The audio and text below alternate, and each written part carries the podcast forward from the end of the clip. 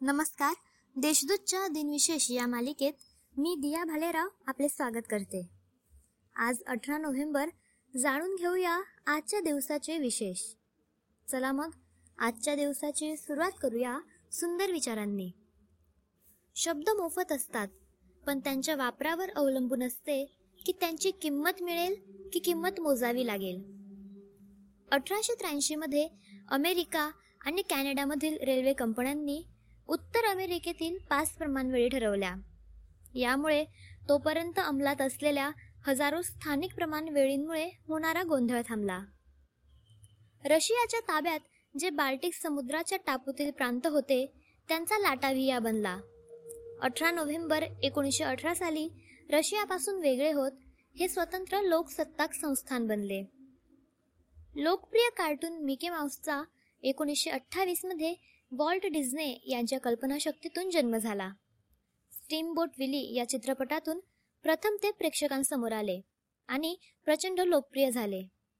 यानंतर डिझनी यांनी एका मागे एक सरस चित्रपटांची मालिका काढली.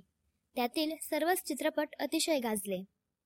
डिझने यांनी काढलेल्या मिकीच्या चित्राला आधी मॉर्टिमर असे नाव होते. पण डिझने यांची पत्नी लिलियनला ते नाव आवडले नाही. म्हणून मग तिनेच सुचवलेले मिकी माऊस हे नाव देण्यात आले.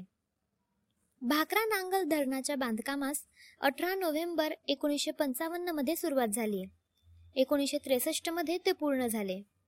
या धरणाचे पाणी वापरून दिल्ली चंदीगडसह उत्तर भारतातील बऱ्याच मोठ्या भूप्रदेशाला वीज पुरवठा केला जातो. आता पाहू कोणत्या चर्चित चेहऱ्यांचा आज जन्म झाला.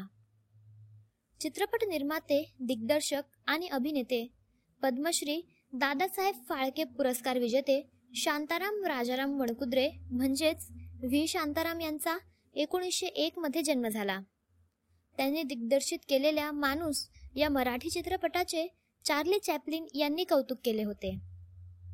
क्रांतिकारक बटुकेश्वर दत्त यांचा एकोणीसशे दहा मध्ये जन्म झाला. नवी दिल्लीमधील केंद्रीय विधिमंडळात भगतसिंग यांच्याबरोबर त्यांनी बॉम्बस्फोट घडवून आणला होता. यासाठी त्यांना आजन्म कारावासाची शिक्षा झाली. लोणावळा येथील मनशक्ती प्रयोग केंद्राचे संस्थापक पु रा भिडे तथा स्वामी विज्ञानानंद यांचे एकोणीसशे तेरा मध्ये निधन झाले. समाजवादी विचारवंत स्वातंत्र्य सैनिक भारतातील कम्युनिस्ट चळवळीचे आरंभापासूनचे नेते कॉम्रेड श्रीनिवास गणेश सरदेसाई यांचे एकोणीसशे शहाण्णवमध्ये निधन झाले. मराठी कथाकार व कवी काव्यतीर्थ हणमंत नरहर जोशी तथा कवी सुधांशू यांचे दोन हजार सहामध्ये निधन झाले. आजच्या भागात एवढेच. चला मग उद्या पुन्हा भेटू. नमस्कार.